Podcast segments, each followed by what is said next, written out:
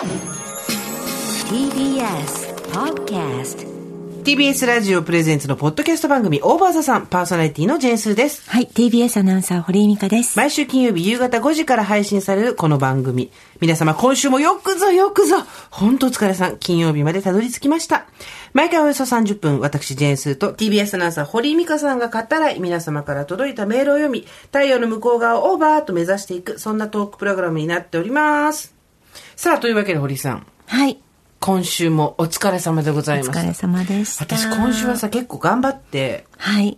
ミニミニ運動をやったのよ。えー、ジムに行って重い重りを上げるとかじゃなくて、ええちょっとその時間がなかったから、ええミニミニ運動をやろうと思って、YouTube とかで、こうちょっと体操とかストレッチとかあったらやってみたらさ、はい。森拓郎さんっていうさ、はい。ダイエットとか、経済学者？違う。森永拓郎さんね、それそう。そうそう間違えて、よく間違えられるらしいけど、森拓郎さんっていう、はい小顔サロンをやってたりとか、あと、あの、パーソナルトレーナーをやってたりとか、いろいろこう、あと、筋膜リリースとかいろいろやってる方がいらっしゃって、その方が紹介していた YouTube で、首を伸ばすっていうのがあったのよ。はい。で、何かっていうと、あなたも私も、身長も、ちょっと待って待って、首いきなり伸ばさないで。いきなりハゼみたいな顔しないで伝わらない。これラジオだから。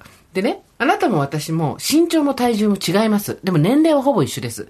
お互い、なぜか身長も体重も違うのに、首のあたりがもちゃもちゃと輪郭がしてくるじゃないですか。で横から見たときに、なんていうの、今までは一直線だった首のラインがなんか手相みたいにさ、はい2、3本になってきたりするじゃん。はい。で、それを直したくて、私もね、いろいろ何したらい？いのも首にね、脂肪溶解注射でも打てばいいのかとかいろいろ調べたんですけど、そんなことよりもまず首の筋を伸ばした方がいいらしいと、いうことが分かったんですよ。で、ちょうど、こ鎖骨ありますね、私たちの胸元に。この鎖骨の下、胸の真ん中あたりに手を、両方の手を重ねておきます。で、これをぐっと下に引っ張ります。ぐっと下に引っ張って口を開けたまま上に向く。上向いて顎で天井、顎を天井で、天井を顎でつくんですよ。ついてきます？はい、聞いています。ぐーっと、ぐーっと。それで30秒数えてみてください。1、2、3、4、5、6、7、8、9、10。11、12、13、14、15、16、17、もっと、もっと顎上に、もっと20、21、22、23、24、25、26、27、28、29、はい。で、今度、それを同じように右と左でも私ちょっとアレンジしてやってみたんですけど、この間、小倉さんともそれやったの。したら、小倉さん、あんなに細くて顎のラインがシュッとした小倉さんですら、グワボーンって首のこう、ラインが深くなって、二人で、おーえー、でこれをグーって、私たちさ、ほら、首の下がブルドッグみたいに伸びてきてるじゃん。でどんどん下下がってきてるじゃん。これが、たるんでるんだと思ってたの。で、小倉さんもやりたくない。だってそれ首たるんじゃうでしょって言ってたんだけど、そうじゃなくて、この皮が縮んできてるから、三角形の一辺が短くなってきちゃってる。これをこう伸ばすことによってぐっと後ろに入っていくと、首の彫りっていうのがさ、顎の彫りっていうのがちゃんと深くなるってことが分かって、森拓郎で検索すると YouTube いっぱい出てくるんで、胸のところに両手を当てて。胸のちょうど鎖骨の骨があるでしょ？骨の骨の真ん中、首の真ん中にこう、首の中っていうか胸。胸のデコルテの上の方にちょうど手を重ねておく。はいぐっと下に引っ張る。はい。で、上、引っ張ってじゃあ、グー、じゃあ、グー上げて、上で、あの、上体の口を上げてほしいんですよ。上を向いて、顎を天井の方に上げて。顎を、そう、顎を刺して、天井をを刺してください。ああ、すごい。でもここの皮がビーンって伸びるる感じがしますでね。私はアレンジでこれいいかわかんないけど、はい右と左もちょうど胸を押して、こうやって左は左で引っ張って、ああ、なるほどね。で、右も右で引っ張ってってやったら、はいすんごい首動くようになったの。へえ、首がやって回るようになったみます。あ、今でも堀さんちょっとやっただけでもやっぱり首深くなってるよ。ええだから、なんていうの、テントのさ、なんていうの、穂が張っちゃってる状態なわけ、今の私たちって。はいはいだけど、それをたるませれば、穂がこう緩んで、ちゃんと首にくの字が出てくるわけよ。えっ、と、森田黒首とか、ストレッチとかで検索すれば出てくると思うんですけど、これで首も本当に回るようになったし、ああ、輪郭のラインってち、思ってたのと違ったなと思ってさ。あの、いいこと聞きました。なんかほん、右と左に引っ張るのは森田黒さんはやってないので、私のジェーンス・アレンジでちょっと責任持てないんで、これ皆さん、あの、アット・ヨア・オウン・リスク、つまり自己責任でやっていただきたいんですけど。素晴らしいです。で、今聞いてるあなたが30代だったらやっても意味ないと思います。ただ単にストレッチになるだけど、オーバー40はですね、はいちょっと、ここれ。このなんかあの、冒頭に一口メモを入れるっていうのはいいですね。このなんか、今週の、健康法。今週の健こ康法の間さ。、ツイッターのハッシュタグでオーバーザさん見てたら、はい。ブローラミネーションとか、あとなんとかとかかんとかとか、あとなんだったっけなとか、ちょっと話題が古くない？みたいなまあ面白いから聞くけどって人いたの。ごめん。新しい話一つもしないから。悪いけど。新しい情報欲しかったら他聞いて。そうそうそうそうそう。あの、あの、100も承知。100も承知。あの、悪いんだけど、あの、多分、あの、インスタとか見たら多分そういうのたくさん最先端でやってる人が。TikTok とかね、はいあの、いると思うので。そうそう。で、あの、あと何言ってでたかな？すね。今、あの、だからその、それ書かれた方はきっと、あの、もう10年も20年も昔に VIO とかをされてるそうのかもしれないん。ですけれども、私たちにとっての再生、私たちにとっての今のブームっていうことなんですよ。っていうか、もちろん情報としては我々も知ってましたよ。ただ、さあ手を出すぞっていうこの際のところなんですよね、今ね。はい、そうなんですね。そうなんでしょう。あの、新しい話は、だって2021年に、セックスアザシティの話を昨日のようにそうですね話すっていうはい。番組だから、はい。なんなら今日私なんか二角さんと三子さんの話でいいかなってぐらいですからあ、。二角と三子の話。あ特何に話はないんですけど。ないのかな？ないのか。いやあの、ね。首伸ばすっていうさっき言う話があったじゃないですか。今ちょっとあの、新人の育成をしてまして、うん。ちょっと私もいい、いい話を一個、いあの、やり方を一個するとすか？うん、するんですけど、あの、元劇団四季の先生で、はい方で、と大きなあの劇団をやってる先生に今外部講師で来てもらってるんですよ。うんうん。で、その先生がおっしゃるには、私たち腹式呼吸、腹式呼吸ってもう、ずっと言ってきたんですけど、うん今、腹式呼吸は古いっておっしゃっていて、そう、海外の、あの、演劇集団とか、でももう腹式呼吸練習しないよって。えー、ちょっと待って。だから本当に今まで私たちが信じてきてやってきたものを覆すような理論をお持ちの方なんですけど、うんまあだから多分、それも最先端として一個あるんですよね。はい。ね、ね、待って待って。で何式呼吸なの？それは。あの教式なの？まあでも、あの、お腹の方に力を入れてっていう、そのお腹のところに、えっ、と、空気を溜めてみたいなところは一緒なんですけども、まあ、腹式としてなんか肺をどうこうするとか、横隔膜下げてとか、そういうことはもう考えないでよろしいっていう先生のうん。教えなんです。で、その方がおっしゃってたのは、とにかく口を動かすときに、母音をちゃんと耳で確認してくださいっていう。母音をうんそうだから、楽しいだったら、うんただったら、あー、あーでしょ？のだったら、おーでしょ、うんね。その聞き取りをしっかりしてくださいって。で、これは子供の頃にやればやるほど、耳がよ、いい子に育ちますって。耳がいいって本当に私たち重要なんですよ。うんで多分耳がいいって、本当にあの、会話する上でも、生きていく上でも、喋る上でも、はいなんかとっても、あの、重要じゃないですか。うんはい、うんで、それには母音を捉えることが一番必要なんですって。えっと、例えば聞くときにっていうことは、うん楽しいだったら青いっていうところを意識してそうです、そうです。よくあなただから出ましたね、今、青いでで、これっうてん、小、あの、小さい子はすぐ出るらしいんですけど、私今全然出ないんですよ。黙ってなさいとかも、あ、あ、え、あえい、うん。あーいだよ。あい。ね？出ないでしょ？あなたすごいですね。え、堀井美香は何ですか？おいいか。おおいやだ、おいやだ。そうそうそう。だから、そうやって母音で、母音で一日中喋ることを、あの、するといいですよって。自分の中で母音っていう音を捉えて、しっかり口も開くようになるし、耳もしっかりと鮮明に聞こえてくるっていう話おいえいおうよ。え？え？おいえい、お湯屋へ行こうよ。母音で行こうよっていうのを母音にしてるよ。お音えいおう。あなたすごい、私できないんですよ。私耳いいはずなのに。だよね全ちょっとなんか言ってみて、私に。おいや。おうは、あいやべや今日は何食べた？あ、すごい。あ、あいお、あいおい。ありより？あいおい。かき氷。かき氷。さっきこの人さ、ガストでさ、ガストの一人席でさ、無言で写真送ってきて、ガストの一人席でかき氷食べしたの。かき氷と、コーラと、じゃ、あの、冷たいあの、お茶を飲んでも寒、寒い寒い寒いって言って出てきます。で、怒られると思って多分写真送ってきたな、これと思ったから怒んなかったの。美味しそうとだけ送ったの。いやいやいや。おいかきよ。氷。おいおい。おいよ。うん。だから、あの、おい小さいお子さんがいたら、ちょっと母音で喋ったりとかすると、すごく口がよく開いたり、耳がこう、鮮明に聞こえてくるっていう。クイズじゃん母音だけで喋った。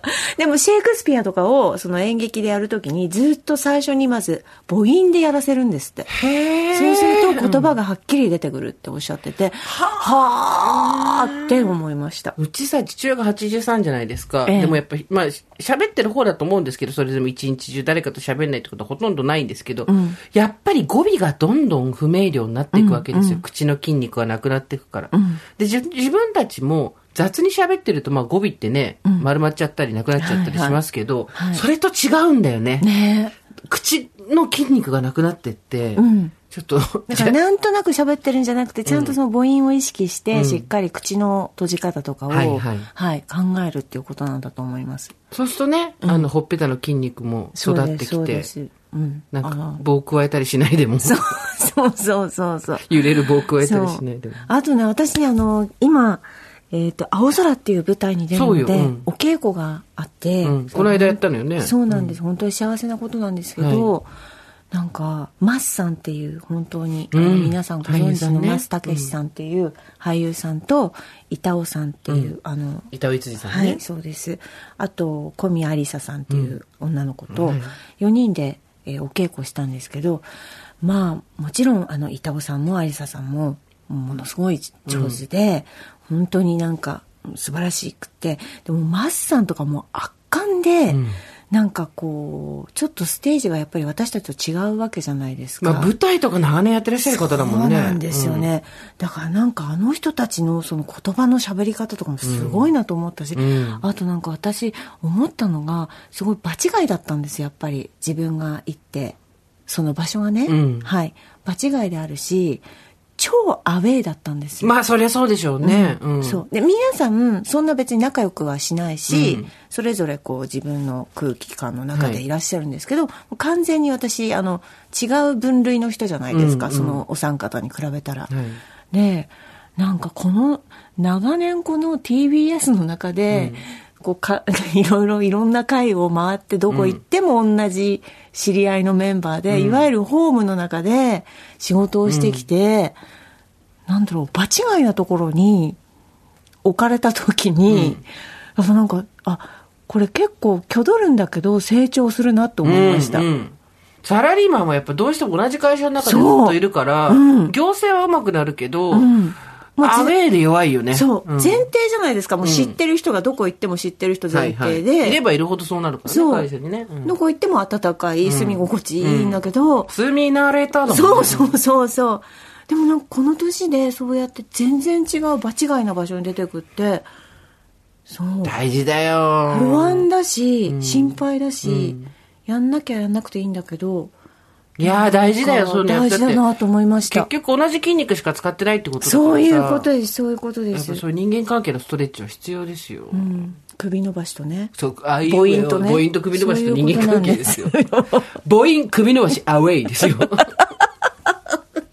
母音で喋り、首を伸ばして、アウェイに行くっていう。そして場違いをそう、体そして間験。違い体験です。そしてかき氷を食べて家に帰る。大事だと思う、本当に。うん。うん。全然温度感違うところに行くってすごいね、大事だなと思いましたよ。なんかさ、だからそう、今週プチ運動をいくつかしてたって言ったじゃない、さっき。でさ、体を動かすのも、私はパワー系はすごい得意なんですよ。重いものを持ち上げたりとか。だけどやっぱり体が重いから有酸素だったりとか、細かく動かしたりとかっていうのは増えてなわけ。で、増えてなことやるとさ、気がめいるじゃん。基本やんなくていいと思うの、私は増えてなことは。だけど、体に関してはたまにやっぱやっとかないあとー、そうだろうね。あの、重いものだけ持ち上げ、まさかり担いでどこ行くのって話になっちゃうじゃん。だから、それでちょっと、体をババババって細かく動かせるのさっきここ来る前にやったらもう、汗止まんなくなって、更年期だか、運動の汗だかさっき来た時私もう出せダラダラで来て。代謝良くなってんじゃないそのやっぱちょっとやると、何が大事ってさ、ちょっとやるとできないことがわかるじゃん。んできないことがあるっていうのをちゃんとわかることがすごい大事なんだ。そうね。ねできないのよ。できないことはわかるのよ。私も、あ、私長年ナレーションやってきて、朗読もやってきて、一人で喋るっていうことを割と自由にできたけど、うんあ、私、会話ができないんだってわかりました。うんなるほどね、なるほどね。うん 誰かと掛け合って、大きい声で、マイクの前だったらまだできるんだけど、ボソボソ会話するとか、あの、朗読とかで、うん。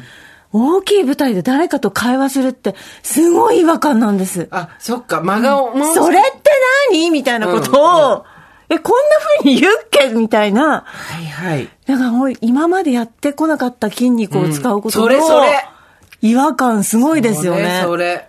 そういうの大事。大事だね。大事よ大事だと思ったんですよ、今回。完全に転校しなくてもいいから、たまに刺激を入れるってそうやつよ。そうなんですよ。ねピクピク動かすってことなんですよ。EMS よ。そうなんです。母音首伸ばし、なんだっけ？最近もう忘れた。忘れた？なんだっけ？あの、母音首伸ばし、アウェイ EMS。これ一個ずつ覚えていけるかなって。絶対無理。これ番組の終わりに何も覚えてない。今週はですね、えっとメールテーマ設けなかったんですけど、そんな時にですね、たくさん、あの、封書とかでですね、お手紙いただきまして。そうです。なんとありがとうございます。なんと、ミカさんが感激の本、当に私も開けた瞬間、スタッフに渡された瞬間、もう胸がキューって。A4 の茶封筒で届きました。はい、どちら来たんですけれども、こちらはですね、兵庫県からですよ。カッパさん、おばさんネームカッパさんからいただきました。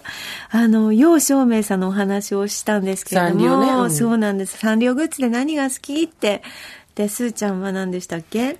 ゴルピカドン。ゴロピカドンね。私は、あの、皆さん、存じ上げないかもしれませんが、楊照明さんっていう、ポストカードがなぜかサンリオにね、その置いてあって、ね。うん。で、大好きでっていう話をしたんですけど、私も楊照明さん大好きでしたっていう、もう結構あの、ツイッターとかでも楊照明さん大好きだったっていう方がいっぱいいて、いっぱいみんなで楊照明さんの名、あの、文通セットで、文通したい。で、えっ、と、わたえー小学校初めて見たのがどこか覚えてないのですが、小学校、高校生か中学校の時、東急ハンズでレターセットを発見し、奮発してブルーとピンクの2種類の便箋と封筒を買いました。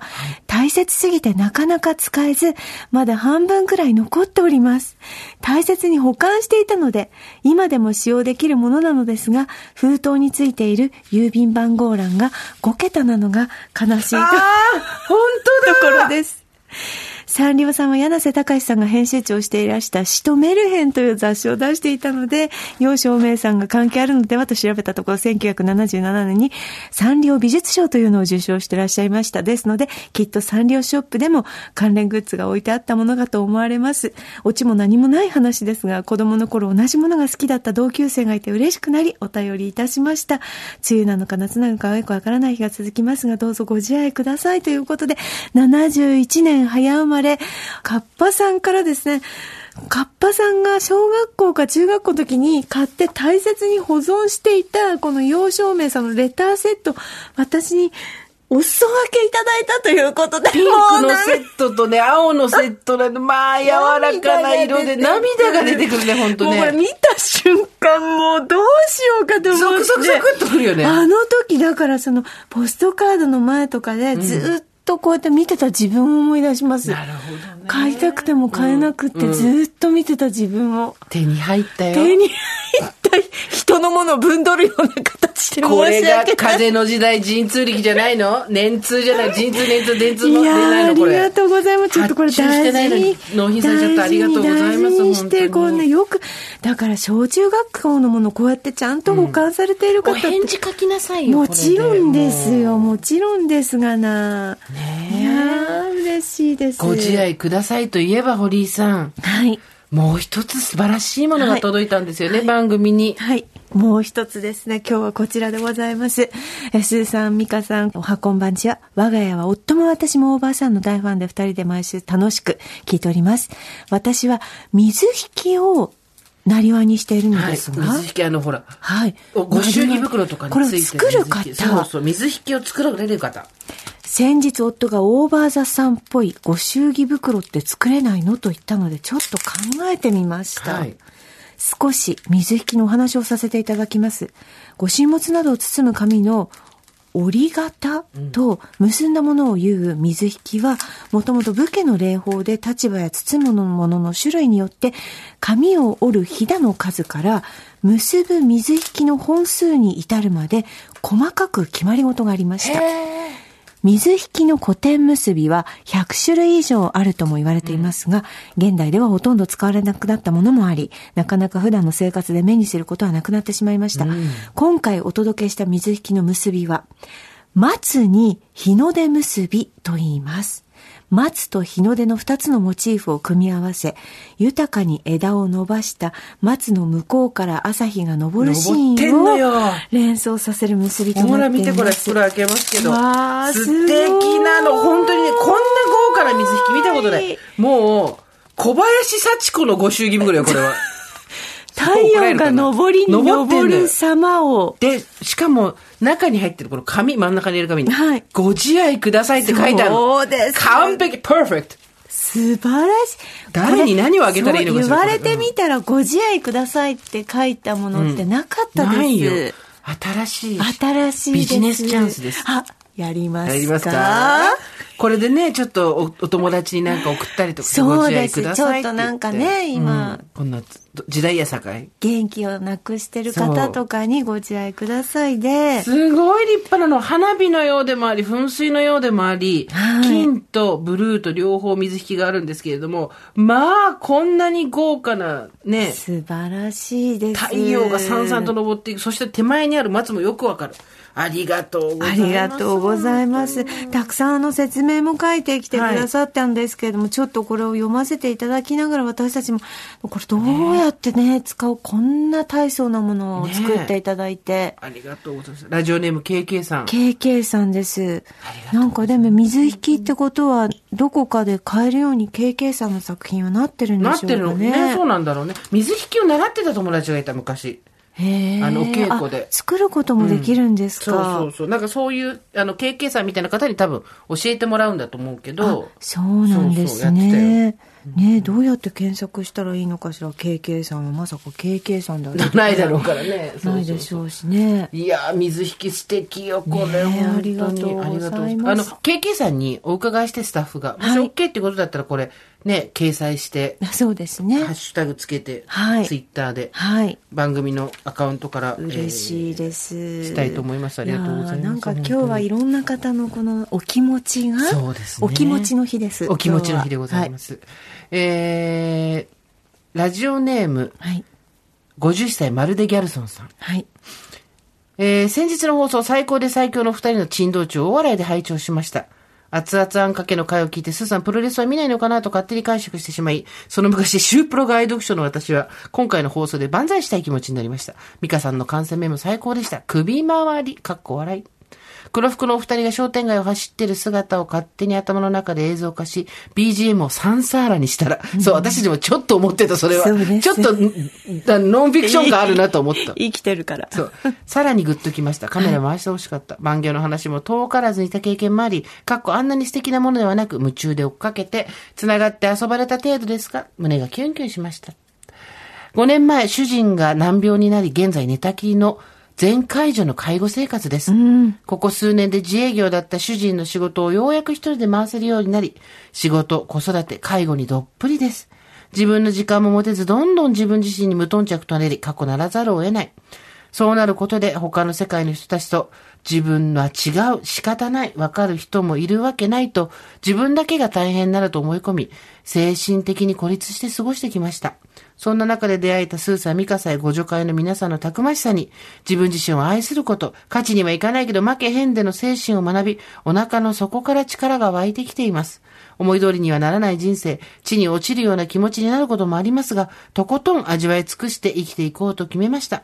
とりあえず、いい T シャツ爆買いしました。来週はヘルパーさんに頼んでエステも予約しました。おいいねお。スーサーミカさん大好きです。この放送がいつまでも続きますように、どうかお元気でお体ご自愛ください。ということで。いやー、まるでギャルソンさん。実はですね、もう介護生活をしていて、なかなか大変だっていう方のメールは、ちょこちょこいただくんですよ。はい。でもなんかご紹介するタイミングがなかったりとか、あと、はい。毎、一回丸ごと介護会になっちゃうと、送った人も、いや、そういうつもりじゃないしっていうね、感じにもなっちゃうじゃないですか。だから、難しいな、どこでご紹介しようかなと思ってたんですけど、そうなのよ。なんか女の一生ってさ、なかなかまあ男も女もそれぞれ性別によって役割が決められてた時代がつついこの間まであったからね、未だにあったりするからだけど、娘やってさ、妻やってさ、母やってさ、その後介護でさっていうところでさ、役割ばっかりついてきて自分っていうのがないうん。ままにうん。老後まで来る女性って少なくなかったわけじゃない、うん。そう考えるとさ、この間の、ほら、テレビ何が好きだった話の時に、おしんの話になってさ、うん。おしん実は、ん自分で自分の人生を切り開く女の話だよって、橋田壽学先生、そういう話書いてたよって言ってたけど、やっぱそういう時にこう、エンタメでね、うん。自分の気持ちを癒すしかない時ってあるよね。うん。だからもう、まるでギャルソンさん、51歳。うん偉いよ、前回女旦那さん。本当にもうこれは毎日毎日大変な話ですよ。うん。ね。だって目が離せない時もあるわけじゃない、でお子さんもいて子育てようやく多分手が少し離れたなっていう時になって。でさ私もすごい子供の頃のことは思い出すと本当恥ずかしくて穴があったら入りたくなるんだけどさみんなのご飯作ってみんなの世話するのがお母さんの仕事だと当たり前のように思ってたからでもそんなわけないんだよね。なんとなくさまあ、突っ込んだ話するけど、母親を二級市民みたいに見てた時代ってあるわけですよ、私も。なぜなら、外で稼いでくる。いわゆる社会で顔を持ってるのが父親で、母親は家の中にいたから、なんて言うんだろう、この人は家の中のことをやる人、家の中の人、みたいなさ。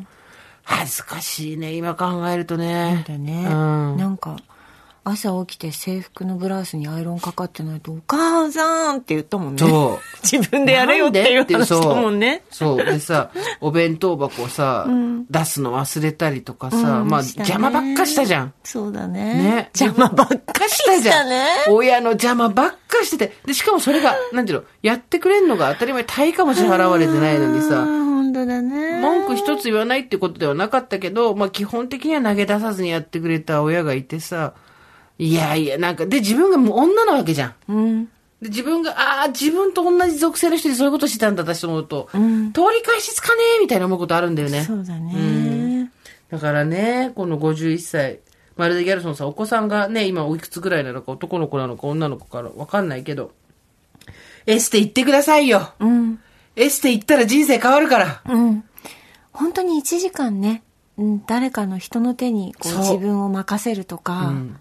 よくさ、私、20代の時にさ、アラサーぐらいの時かな、友達結婚して子供もいる子がさ、わあ、人が作ったご飯美味しいって言いながらさ、本当ね、そうなの。食べてんの。見て、何言ってんだろうと思ったけど、そりゃそうだよね。うん。自分が、まあ一人暮らししたりとかするようになると、誰かが作ってくれたご飯っていうのを食べること自体が、本当に尊いし、外のご飯じゃなくて、しかもそれ、ずっとみんなに作ってる側なわけじゃん。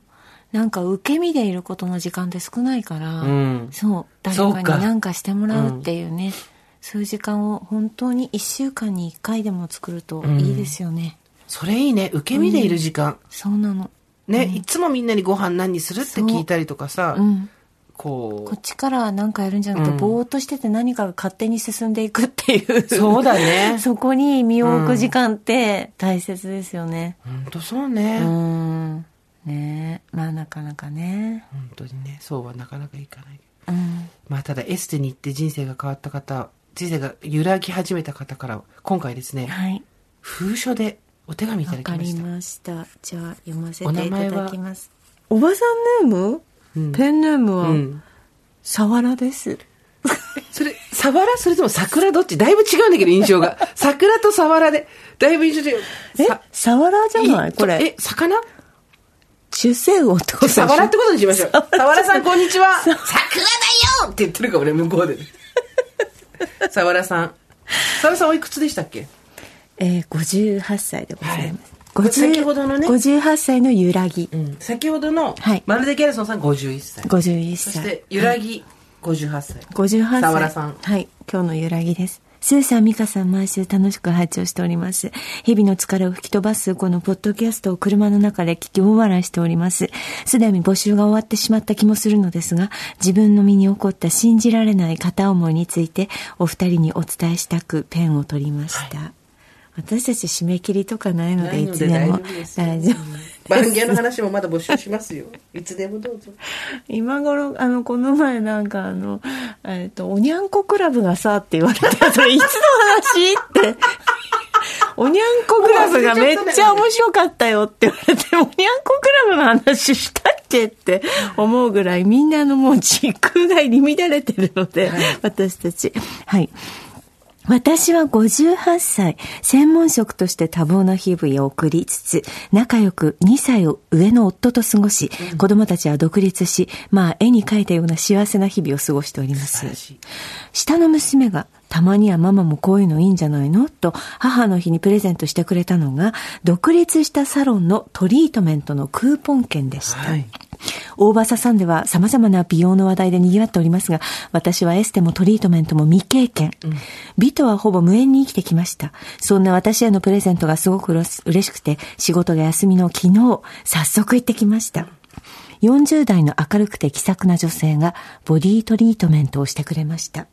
紙ショーツ1枚になってアルマオイルと植物油を混ぜたもので施術してくれて、今まで整骨院とか鍼灸マッサージは受けたことがあるのですが、かっこおばさんですから、それらとは全く違う手と肌のダイレクトなケア。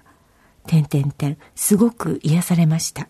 また、施術をしてくれた方、かっこ、加盟 J さんとの会話もとても楽しかったです。J さんが私は旦那もいるし子供もいて何も不満ないけど私の友人でレズビアンの子は私はレズだって言うんですよと言われました。ちょうどこのポッドキャストでそんな話題があったなと話しました。ああ、そうなんですね。確かにこうやってトリートメントをさせていただくのは女性に限らせていただいているんです。確かにある意味レズビアン的な行動かもしれません。今までそんな風に考えたことがなかったけれど。その時なのです。私たちはごく普通に会ってごく普通に話をしていたわけです。でも、ある瞬間に何かの拍子にふと体が触れ合った時に、私は突然心の底から、その人、かっこ J さんに抱かれたくなったのです。という、ねじ巻き鳥クロニクルの久美子さんのようなことが、まさに突然唐突に自分に起こりました。その後はトリートメントもヘッドマッサージもちょっとここでは書けないようなあられもない妄想が半分、J さんとのあくまで普通なちょっと突っ込んだアルマオイル談義半分でどうにか過ごしました。帰りの車の中で一人自分がどんなことを思い、一人である意味悶絶したかはご想像にお任せします。全く偶然でしかないと思いますが、帰りがけ、私が気持ちよかった、またゆっくりできる時に来ます、夏休みぐらいかなと言うと、J さんは、体は正直です。体が欲したらまた来てください、と言いました。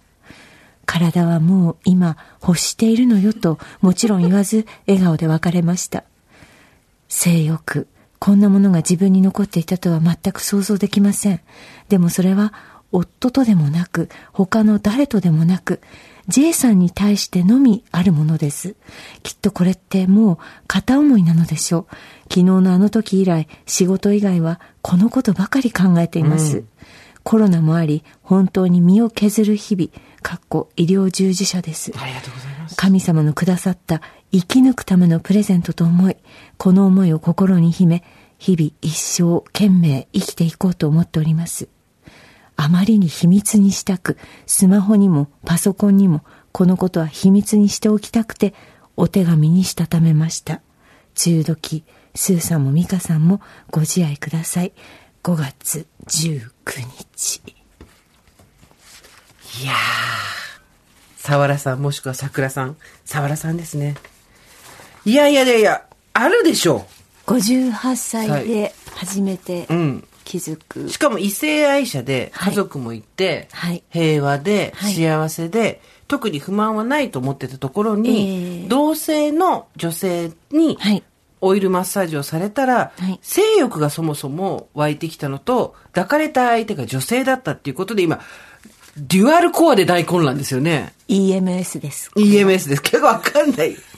ピクピク来ちゃったんです。あ EMS で 刺激。EMS の刺激ね。なるほどね。なるほどね。はい。いや、でもね、ここまで正直に自分の揺らぎを把握できてるっていうのは素晴らしいことだと思うけどね。はい。はい。だってね、まあ我々さ、それこそ女に生まれたらあなたは男が好きなんですよっていうふうに教えられてきて。まあそこに違和感を感じて自分自身がまず女だっていうことに違和感を感じる人がいたり、あとは好きになる相手っていうのが異性ではないっていうことに違和感を感じたりして、なかなかそこに対して大っぴらに言えないっていうことをしてる、えー経験をしてる人が多分このリスナーの中にもたくさんいらっしゃると思うんですけど、異性愛者だと思ってる、性自認が女だと思ってる我々だってわかんないからね、そんなの。そうですね。もう半分思い込まされっていうこともあるわけだし、はいだって同性の人とそういう気持ちになったことがたまたまないだけだし、うん相手の人っていうのが、うん。例えば相手も異性愛者だとしたら、そもそも私たちはそういうのないですっていう前提で話が始まってるから、うんただ、これ思うんだけど、なんか、すごく未来に開いてる話だなと思って、うん優しく自分の体をいたわってくれる人に身を預けたくなったって話じゃん。そういうことです。ね、うん。別に、あの、性別とかではないんですよ、うんきっと。うんうんはい。J さんが私は旦那もいるし子供もいて何も本もないけど私の友人でレズビアンの子は私はレズだって言うんですよと言いましたっていう、あのふうに向こうがね話しかけてきてくれたって、話しかけてきたってことなんですけど、うん。まあそこに何の意味があるのかはわからないし深読みしてもしょうがないんだけど単純に多分体を優しくこうやっていたわって触ってくれる人がなかなか今そばにいなかったっていうはい。だけのことだと思うんだよね。はい。で、あとはやっぱり、性欲ある人はあるでしょ、そりゃ。うん。ね、うんなんかさ、それもさ、なんだろうね、ううちらの時代なんてまだ全然だよね。その、女に性欲があるイコール罰みたいなさ、うん良くないみたいな、うんずっとあったじゃん。うん。で多分未だに、だけどこの間びっくりしたのがさ、伊勢丹とかでも今さ、あの、女性用の制具セルフプレジャーって言い方私どうかと思うんだけど、ちょっとなんか、ちょっと恥ずかしいなと思うんだけど、伊勢丹とかでも売ってんのね。へえ伊。勢丹、三越伊勢丹とあかに。、そうですか。今ね、あの、本当に、なんていうの、その、風俗ではないんだけど、女性のこうマッサージあるじゃない、うんうんあれで、男性のエスティシャンが入ってるお店が多いですよ。ありますよね。うんでそれもいろいろグレーなところもあるんやでっていうところだけど普、通にホットペッパービューティーで出てくるから。そうなのよ。イケメンがやってくれますみたいなのあるんだよね。そうそうそうそう。そうで何の恥じらいもなく。そうそうそう。はいで、この話を聞いたときに、どういうリアクションをするかで自分自身の、うん。はめ込まれてる方っていうのは結構はっきり出ちゃうっていうかさ、うわ、気持ち悪いとかね、うわ、なんかそんな女の人が性欲なんてとか、うわ、その年齢いってもなんとかなんてとかさ、うんそこでバツって切っちゃうと、うん。自分がそれこそそういう思いを持った時に、うん。取り返しがつかなくなるっていうかさ、収集つかなくなるじゃん。自分自身が悪になっちゃうじゃん。そりゃ、もちろんいろんな側面から物事っていうのは見られるので、異性もしくは同性をを人格としてなく性的に消費するっていうことの是非だったりとか、うんうんあとは、えーそこに搾取がないかとか、経済的な搾取がないかとか、社会的な問題とかっていうのもいろいろあるはあるんだけど、それとはまた別の問題で、誰か家族でもパートナーでもない人に優しく触られたいみたいなうん。欲望っていうのが、の存在自体を否定しちゃう、そういうものがないとか、そういうものがあっちゃいけないってなっちゃうとまたちょっと話がね、ややこしくなってくんだよね、はい。逆にそういうのはあるった上でどうすんのっていう話にした方がいいと思うんだけど、まあ性的差別じゃない、本当に男性がマッサージしてくれるっていうのもあるし、逆に男性が苦手っていう人もいるよね。うん。その、私なんかはそうだけど、ねぎらわれるとしたら同性の方がそうですいいね。っていう場合もあるし、まあだその、本当にでも58歳で性欲があって、それの、なんだろう、抱かれたいと思った対象が、今まで自分は異性愛者だったけど、同性の人っていうのっていうのは、うん。それをこれだけなんて言うんだろう。新たな自分の人生の中に起こった出来事として、まあ秘密にしておきたいとは書いてあったけど、うんうん。自分でこうしたためられるち胆力があるのはすごいよね。うん。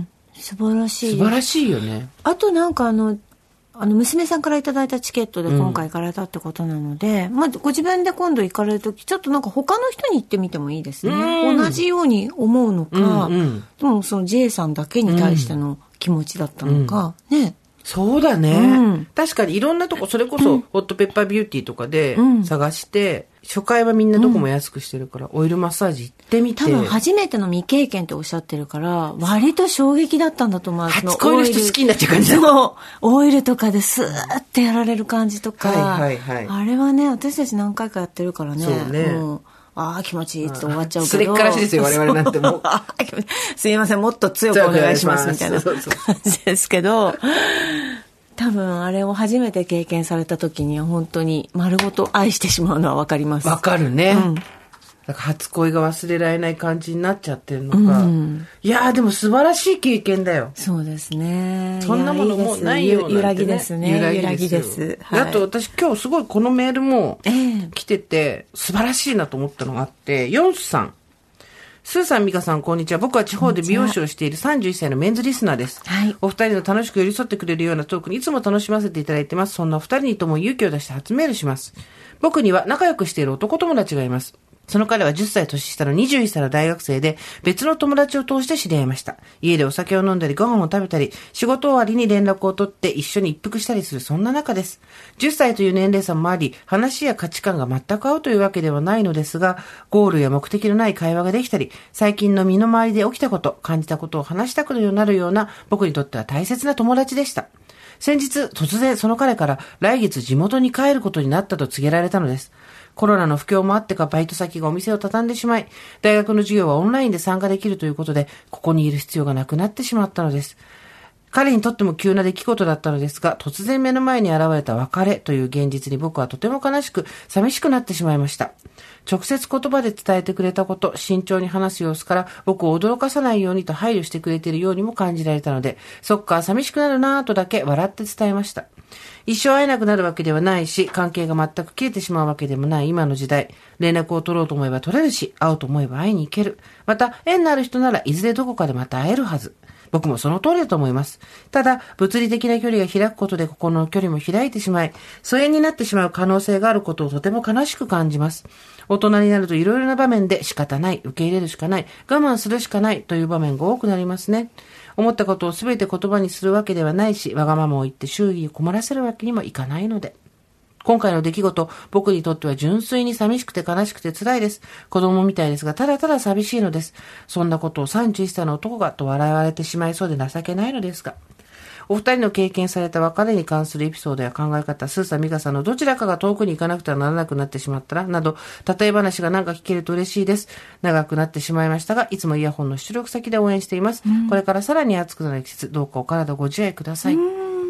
私、このメールに結構感動してしまって、はい現代の31歳の男は、寂しくて辛くて悲しいってことをこんなに素直に書けるんだと思って、うん。いいことじゃないですか。もう私、これ、あなたは神に選ばれた人っていう言い方はちょっと、あれか、それは大げさだけど、なんて言うんだろうな。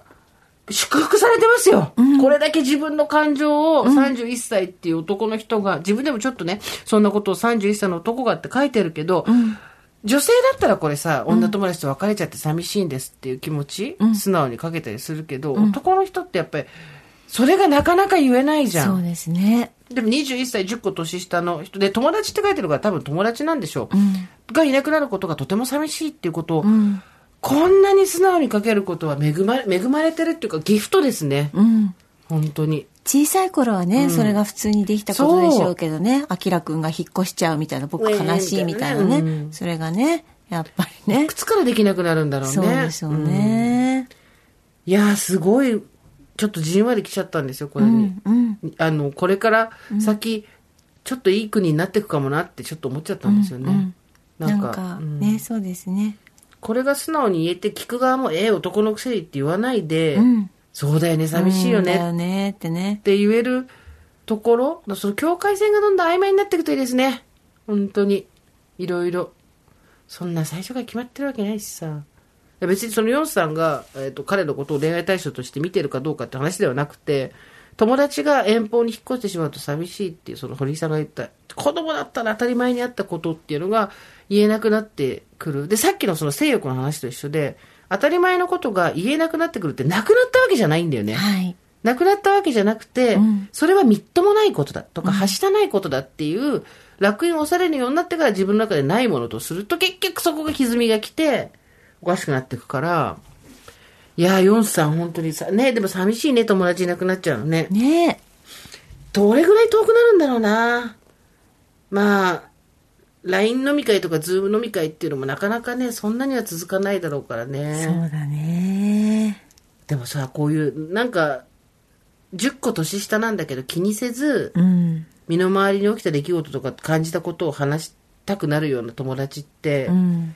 貴重ですよね。しかも年がこれだけ離れててさ、うん。お互い気兼ねせずに話せるわけじゃない、相手もちょっとね、寂しくさせないようにと思って気使って喋ってくれてんだよね。うん。切ないね。でもなんかねほらさっき私がスーちゃんにかき氷を送ったみたいに普通に LINE で「今何食べてます」とかそうね。それぐらいでもね、やり取りできるといいですねつかず離れずでいいよね、しばらくはね。うんこっから先どんどん状況が変わってったりして、どっちかがまたどっちかの近所に行くとかあるかもしれないし、あとやっぱり40過ぎると俺友達いないことに気づいたみたいな男の人すごい多いじゃん。うんで、あれもさ、その、その人が友達作る能力がないとかサボってたとかじゃなくて、やっぱり自分の心の内とかを友達に話すのはみっともないとか、恥ずかしいみたいなのがあるからだと思うんだよね。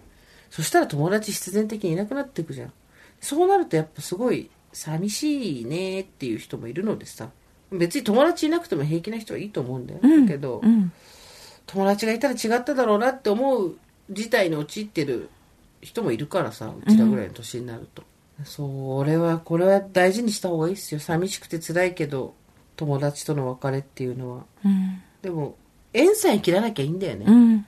そうだまたどっねかでっていう。つながってればねなんかたまにそう連絡したりとかそれこそ休みに向こうの地元に行ってみたりとかさ、うん。そういうのでいいんじゃない、いや今回さ特にメールテーマを設けなかったのはまあまあこういういろんなお便りが少しずつ溜まってきてるっていうのもあったんだけどたまたまじゃあここにねじゃあ今回は特にメールテーマなしで終わったねっつって先週終わって今週何話すっつってさっきついさっきだけど私たち連絡する、まあとりあえず流れでみたいな決めてなかったけど、特にない。話したいことある？特に。ないとかって言ってたんだけどここスタジオに来たら来たらやっぱこういうメールがさはい。全部つながった話じゃん。すごくない？そうだね。そうですよ。ご自愛くださいから何から。はい。だから、楊照明さんからうん。水引きがあって、うん。えーっと、最初何でしたっねえねえ、ね一番最初の、あね、母音のやつを覚えてる？けね。母音、首、首母音 EMS でしょ。違う違う違う。母音、首母音じゃ首の下に母音がついてるみたいじゃん。おっぱいの話じゃないから。首母。母音、首伸ばし、E- えーっと EMS でしょ。あ、その前に向かって。母音、首伸ばし、えーっと、な何なんか、アウェイイだ、アウェイカタちゃんにアウェイって怒られた。なんでこのおばさんたち忘れてんだよ。ね。首、首、母音首伸ばし EMS アウェイとそういうことです。そして揺らぎ、揺らぎ、そうですね。はい。揺らぎですよということ。でございますよ。最高です。ね、あのほら私あのえっ、とスーさんに竹下選手のお母様のインスタはい。を恵子さんね。もう私はねもうね今ね夢中でしょ。し もうねばらく夢中になるよね真のインスタグラマーを見つけました ここここにここにいたと思って本物はここにいたと思ってずっと見てるだから私にスクショ送ってくるもんね。竹下恵子さんの。竹下恵子さんのインスタをずっと見てるの私は、ねであの Q ちゃんのあの奥様のうん。柏木さんをずっとこう今まで見てあたんですはいはい。そうですね、柏木ね。自分がインスタ、まあ柏木さんのインスタは本当に毎日後ろにこうバラが見切れてるみたいな。花を必ず飾ってあるって言ってたね。そうです、うん。素敵なカップというような、まあ、どこを切り取っても絵になるようなインスタなんですけれども、まあ、どっちでやるか迷うなって思いました。自分でインスタやるどっちでやる？どっちもなんじゃないの？どっち、ねまあでもやっぱり豊かな方ですよ。だって、そうですね。すべてを持ってるって言い方を他人がジャッジするのは非常に下品ですけど、はい。ご家庭があって、はい息子さんが2人いらっしゃって、うんでおご商売やってて、うんで家族みんな幸せでって、まあ、もちろん見えてないところたくさんあると思うしどの家族だってトラブルもあったりとか悩みはあったりすると思うけども、うん楽しそうじゃないですか。うん。だからこそ本本当をねこうやって出せるっていうね、そう。素晴らしいですよ、ね。うん、できないわ私は。かっこつけちゃうわ。そうだね、うん。ちょっとこう加工しちゃうしね。そう。ね。絶対無理。撮る角度とかね。考えて何枚も撮っちゃうし絶対無理。こんなにだって私 そういう意味では貧乏だもの一人だし 親一人しか残ってないし子供も孫もいないし夫もいないしそういう意味では人的資産ゼロだから そんなのね無防備じゃいらんないんだよ。こっちはこっちで事情があるんだよ。竹下さんはさ私たち先週あのあの雪の宿食べちゃったじゃないですか、まあ送って。竹下さんも雪の宿食べてるって竹下さんも雪の宿食べてるって言って、竹下さんのインスタの上げ方が、もう雪の宿を全面に撮ってるだけの。で、しかもね、食べ終わったのとかもあげてんだよね。食べ終わった後の袋とかもあげてる全面に。ただ撮ってるだけなのに、なんでこんなに、なんでこんなにストーリーがあるんだと思って見てました。ね。えー、実はですね、はい。前回、バンギャの話で、結構まあはいその色恋話も多かったじゃないですか。はいで、えー、真のバンギャの話っていうのを私最後にちょろちょろっと飛ばしてしまって、どうしても読みたいんですよ、やっぱりこれ。あいいですよなんで最後いいですか、おばさんネームユンユンさん51歳。やっぱ51歳ぐらいがこういい時代を過ごしてるよ。うん。スーさん、ミカさん、おはこんばんちは。こんばんちは。私は色気が足りないのでグルーピーにはなれませんでしたが、バンドの追っかけをしていた時期がありました。えー、追っかけていたバンドは知る人ぞ知る、大体知らないソフトバレーです。知ってるよソフトバレー早すぎたといえばソフトバレー。ソフトバレー、遠藤良一、藤井真希、森岡健、三人組のテクノユニット、枕言の場のように、時代に早すぎたと書かれてしまいがちな、評価は高いがあまり売れなかったバンド。当時ソフトバレーはデビューしたばかりで、ツアーといってもライブハウスが中心。日清パワーステーションでライブやるとすごい渋谷公会だと出世したそんなフレッシュな時期のお話です。日清パワーステーション、超懐かしい。懐かしい。新宿にあったよねあっ。た。だって渋港だって今なんか名前、ラインホールみたいなの変わってるもんね。私のグループはメンバーとお付き合いしたいとかそういうのではなく、いかにメンバーの受けを取るかを追求していて、曲中の合いの手にギャーッと大きな規制を上げたり、サイリウムを腕に巻いて客席の後ろの方でステージ無視してボーギングし続けたり、過去ケンちゃんに前の方においでよとステージ上から笑いながら声をかけてもらいました。いや、いいね。初期の追っかけの中では目立っていたと思います。追っかけといえば地方遠征、もちろん私もバイト代をつぎ込んで全国あちこち行きました。一番元気だった時はツアー60本あったら32本行くぐらいのレベルです。すごいね地方に行くとなれば、入り待ち、出待ちはもちろん移動も同じ新幹線で行きたいのが心情。名古屋、大阪、仙台など当日移動できる場合は会場入りの時間を考えると10時から11時半頃までの新幹線に乗る可能性が大きく、東京駅の新幹線指定席側の改札付近に自分たちも切符を買ってメンバーやマネージャーが来るのをひたすら待ちます。お目当ての人が現れなくても他の芸能人に遭遇する確率はかなり高く、今まで見かけたのはそのまま東、今道智隆、柳ジョージ、そしてなぜかしょっちゅう遭遇するビギン。アンドモア。ある時、名古屋方面だったと記憶しますが、メンバーが目論見通り東京駅に現れ、私たちも同じ新幹線に乗り込みました。ソフトバレーはそこまで売れてなかったので、グリーンではなく普通の指定席、メンバーのいる指定席車両のデッキで、どうしよう同じ車両に座るかと迷っていると、車掌さんが来ました。車掌さんにどこが空いているのか、えー尋ねると、ちょうど空いてるから後ろ取ってあげますね、とメンバーの真後ろの指定席を取ってくれました。うんひゃーとビビりながらも、ちゃんと席を取っているので、正々堂々と着席。大好きな人が、大好きな人の後頭部が目の前に近くに行けて嬉しいというのは一瞬。これがメンバーがこちらの素性を知らなければニヤニヤしれっと座って聞き耳でも立てていられるのですが、普段から名前と住所の書いたファンレターを何度も手渡ししているので、私たちがどこの誰か名前も顔もしっかり認知されている。私たちが何かを話すとメンバーの頭がピクッと揺れて、こちらをしっかり意識しているので、うかつに会話するのもはばかれで、メンバーもこちらがいるので何も話せないという全員漏れなく緊張状態。まんじりと2時間を過ごし目的地に着いた時には、こちらも向こうも全員ほっとして新幹線を降りました。推しアイドル憧れの人とは適正な距離感を保ち、ちょっと離れたところからキャッキャするのが一番楽しいと学んだ瞬間でした。それから20年後、久しぶりにメンバーの今は亡き森岡健ちゃんのライブの出待ちをした時、20年のブランクがあったのに、健ちゃんは私の顔も名前もちゃんと覚えていてくれました。これは嬉しいよね。俺の名を刻めと思っていたけれど、20年経ってもちゃんと刻まれていたのは本当に嬉しかったです。ソフトバレーは永遠に再結成が叶わないので、現在元気に活動している爆竹やルナシーやイエモン、もっとすごいアルフィーなどのファンがとっても羨ましいです。私からの報告は以上です。ジメジメとした雨の季節が参りましたが、どうぞ皆様ご自愛ください。ということで、いいね。もうそれだけで生きていけるね。これだけで生きていけるよね。本当に。だってさ、しかもそのメンバー今もう亡くなっちゃってるわけですよ。で、その人20年ぶりに会ったら名前も顔も覚えててくれたら、あなたそりゃ、生きててよかっただよ生き。ててよかっただよ。ね本。当に。ねね、メンバーに分かってもらうより腕にサイリウム巻いてボーギングしてたって。捕まるよで、時代が時代だよ。捕まるよ。その後、適切なこう距離感みたいのもわかるね。すごいね。これ難しいん近づいちゃいけない人っているからね。。そういますか？はい。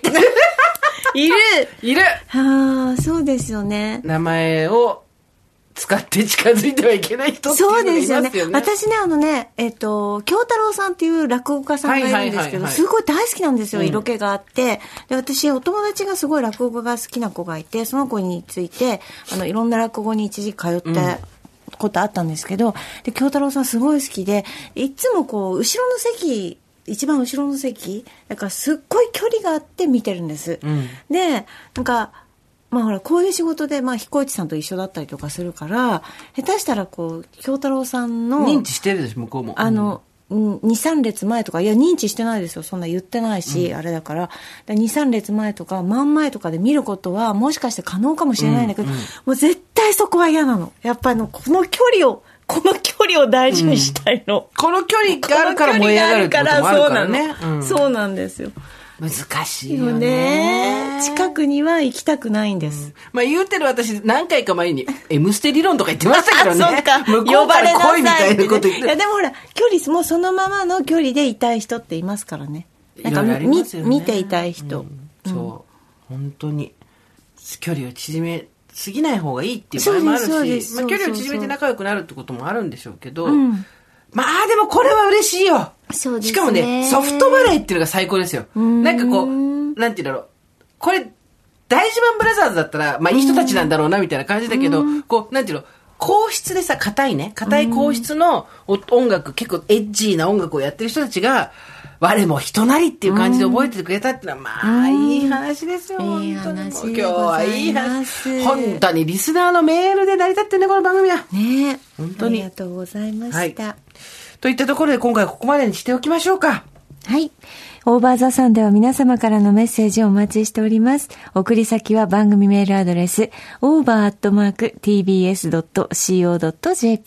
over.tbs.co.jp です。アルファベットは小文字で、over です。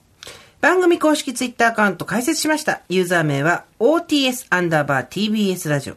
TBS ラジオオーバーザさんで検索すると出てくると思います。ハッシュタグオーバーザさんも辿ってると出てくると思います。えー、おかげさまで番組の LINE スタンプ大好評でございます。事業部の方がですね、すごいペースですって言って、うんありがとう来てくれました。これもリスナーの皆さん、あの、リスナーズチョイスアワードを思い出しますね、ポッドキャストのね。今年も撮りましょうね。何言ってんだよ、もう一回でいいじゃん、もう。いやいや、リスナーズチョイスはだって何年でもいいんですもんね。そうのはずですけどね。そうです、そうです。また、またみんなに負荷をかけるの。もう、もう筆の準備をお願いいたします。あの、ちなみに LINE スタンプですね、リスナーのかなこさんという方にデザインしていただきました。引き続きこちらもよろしくお願いします。はい。そして、スーさん原作のドラマ、生きるとか死ぬとか父親とか、毎週金曜日の深夜0時12分でございます。テレビ東京ですよ。皆さん見てください。残すところあと2回かな？そう ?3 だ回か2回か、二そんな回感じなんで。ぜひ見てください。はい堀さんの音読教室も絶賛好評発売中。出版社完全です。ぜひ見てみてください。それではまた金曜日の夕方5時オーバーザさんでお会いしましょう。ここまでのお相手は？TBS アナウンサー、堀井美香と、ジェーンスーでした。オーバー。TBS Podcast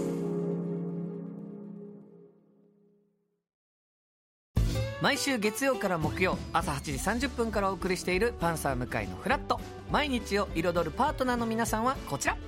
月曜パートナーの滝沢カレンです。火曜パートナーのココリコ田中直樹です。